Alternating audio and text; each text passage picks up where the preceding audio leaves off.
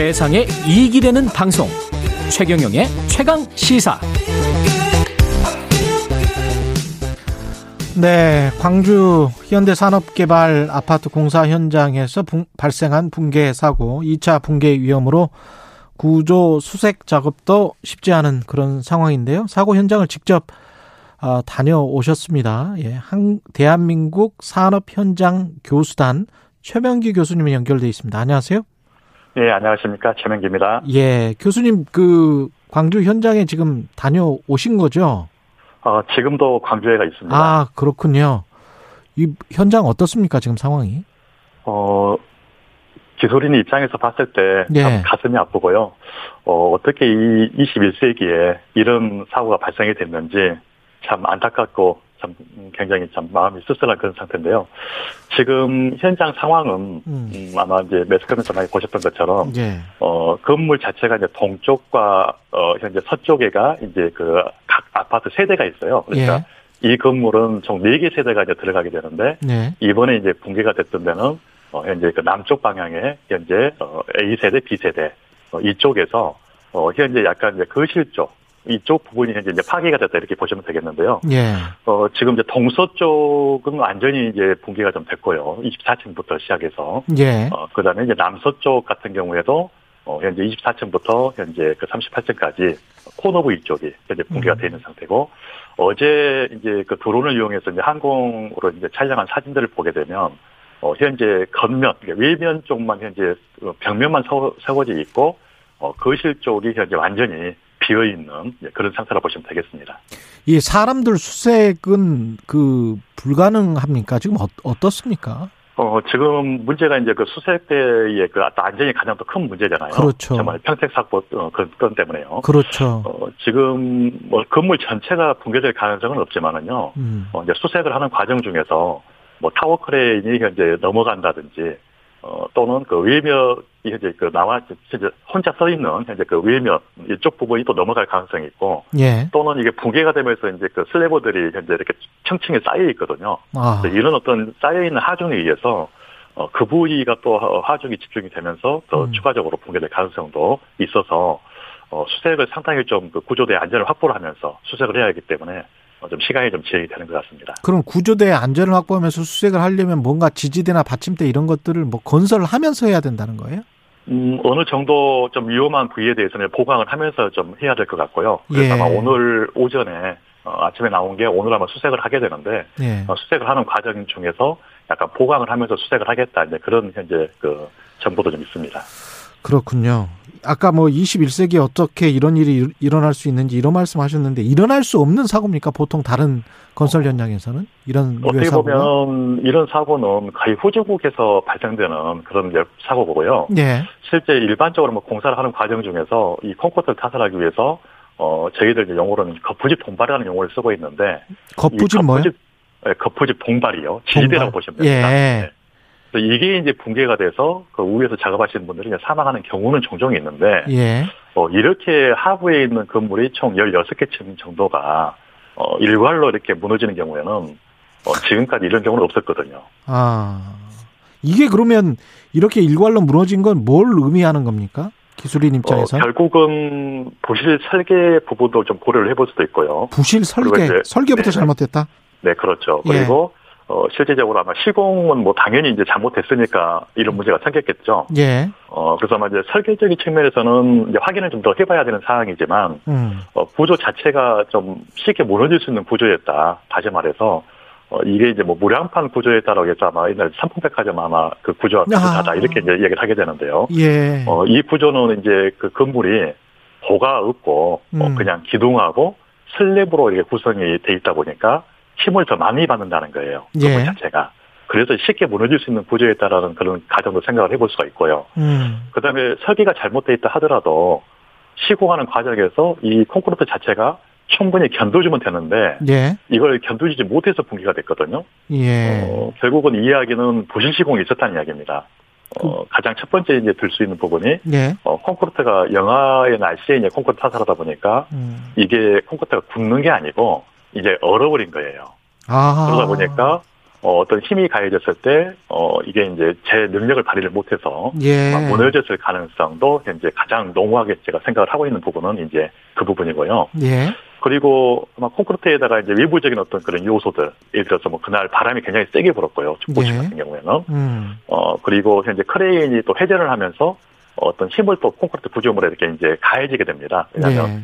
크레인 자체가 넘어지지 않게끔 콘크리트하고 크레인을 이렇게 연결해주는 이런 지지대들이 있는데, 어, 이 크레인을 사용하다 보면 이 지지대의 힘이 가해져서 역시 구조물에 힘을 가했을 것이다라고 생각할 수가 있고요. 음.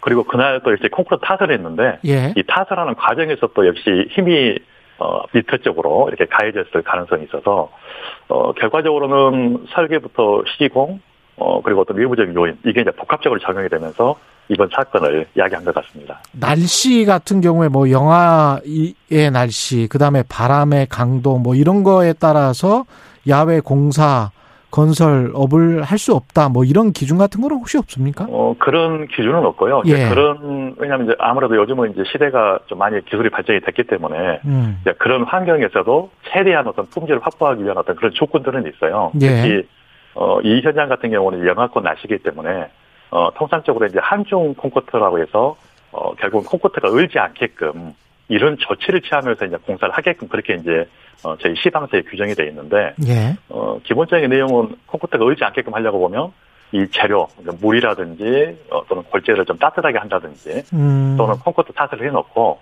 뭐 천막을 씌워놓고 거기 안에다가 어, 따뜻하게 이제 난로라든지 아. 뭐 열풍 장치를 설치한다든지 예. 뭐 이제 이런 어떤 개념을 이제 실제 해 주셔야 되는데 뭐 이- 어제 오후에 이제 그 현대산업개발에서 해명하는 것은 본인들의 양생 기간을 충분히 지켰다 뭐 이렇게 이제 해명을 해주셨는데 예. 어, 양생 기간을 지켰으면 콘크리트 강도가 나와야 되는 거고 무너지지 않아야 되는 거거든요. 예. 어, 결국은 양생 기간을 지켰다 하더라도 음. 어, 이 강도는 일단 안 나올 걸로 보여요. 결국은 아. 어, 양생 기간을 충분히 뭐 지켰다든지 지키지 않았을지라도 어, 콘크리트가 실제 굳어 있는 건 아니다. 어, 네. 얼어 있다. 이렇게 이제 저는 보고 있습니다. 그러면 이 사고의 원인이 밝혀지면 현대산업개발은 어떤 책임을 지게 되는 건가요? 어, 기본적으로 거기 관련된 그 기술자나 또는 실제 그 회사에 대해서는 이제 음. 벌점이 부과가 되게 되고요. 예. 어, 현재 그 건설산업 기본법에 따라서 영업정지까지 갈 수 있는 그런 부분이 되겠습니다.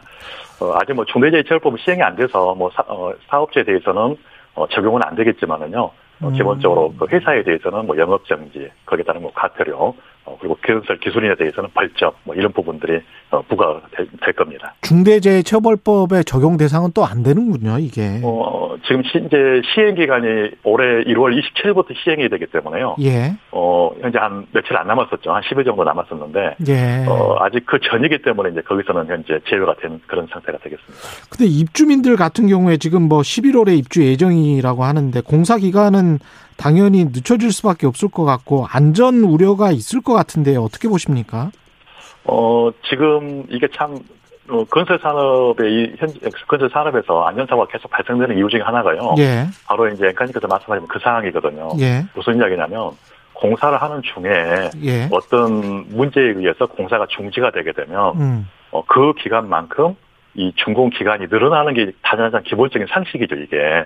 그렇죠. 그런데 현재는 그렇지 가 않다는 겁니다. 예를 들어서 평택에서 이번에 그 물류창고 화재 사고 났던 것도 어 작년에 그 사망 사고 나고 나서 한 달간 작업 중에 됐었는데 준공 기일은 똑같았다는 거예요. 아. 그러다 보니까 예. 회사 입장에서는 공사 기간은 현재 정해져 있고 음. 공정이 많이 늦어졌을 거 아니에요. 그러다 보니까 굉장히 무리하게 공사를 한다는 거죠. 어, 여기 현대산업개발 환정동 붕괴사고 같은 경우에도 음. 올해 11월 달에 이제 입주를 하게 되는데 예. 어, 제가 보는 관점에서는 상당히 공정이 좀 늦은 상태라고 파악이 좀 되고 있는데, 그러면 계약서상에 뭐 공사 기간이 늦춰지면은 뭐, 뭐 이자를 뭐 얼마를 지급해야 된다 뭐 이런 조항들 때문에 혹시 그런 음, 건가요? 그렇죠. 예를 들어서 뭐 금융, 이 사업을 아마 수행을 할 때, 이제 음. 금융에서 아마 이제, 어, 대출을 받아서 아마 이제 사업을 하게 되고 하다 보니까. 금융, 예, 금융 예. 이자도 있을 거고요. 예. 그리고 이제 입주민들에게 이제 그 기간을 못 지켰기 때문에 거기에 따른 연체로 부분도 있을 거고요. 그래서 그렇습니다. 어, 통상적으로 현장에서 이제 그런 부분 때문에 공지를 최대한 당겨서 음. 그 기간 내에 갖다 하려고 하는 그런 경향들이 있거든요. 그러다 보니까 뭐 야간 작업이 됐든 돌간 작업이 됐든 어, 이런 작업을 하다가 사고가 나는 게 일반적인 그런 메커니즘입니다. 근데 입주민들 입장에서는 다시 철거를 하고 제대로 뭐 안전이 완전히 확인된 다음에 입주를 해야 되는 것 아닌가 이렇게 이제 주장할 수밖에 없을 것 같은데요. 네, 그렇죠. 그래서 예. 아마 이번에 이제 수세 어제 이제 그 점검 안전 그 진단을 했었는데 이 진단은 음. 구조물 전체에 대한 진단이 아니고요. 그 구조대가 들어갔을 때 이제 붕괴 위험성이 있느냐에 대한 측면에서 이제 어제 진단을 하고 어 이제 수색대가 어제 처음 오후에 투입이 됐고요. 음. 어 그리고 이 수색 작업이 끝나게 되면 이제 본격적으로 이 건물 자체가 이제 문제가 있는지 없는지에 대해서 아마 안전 진단을 아마 하게 될 겁니다.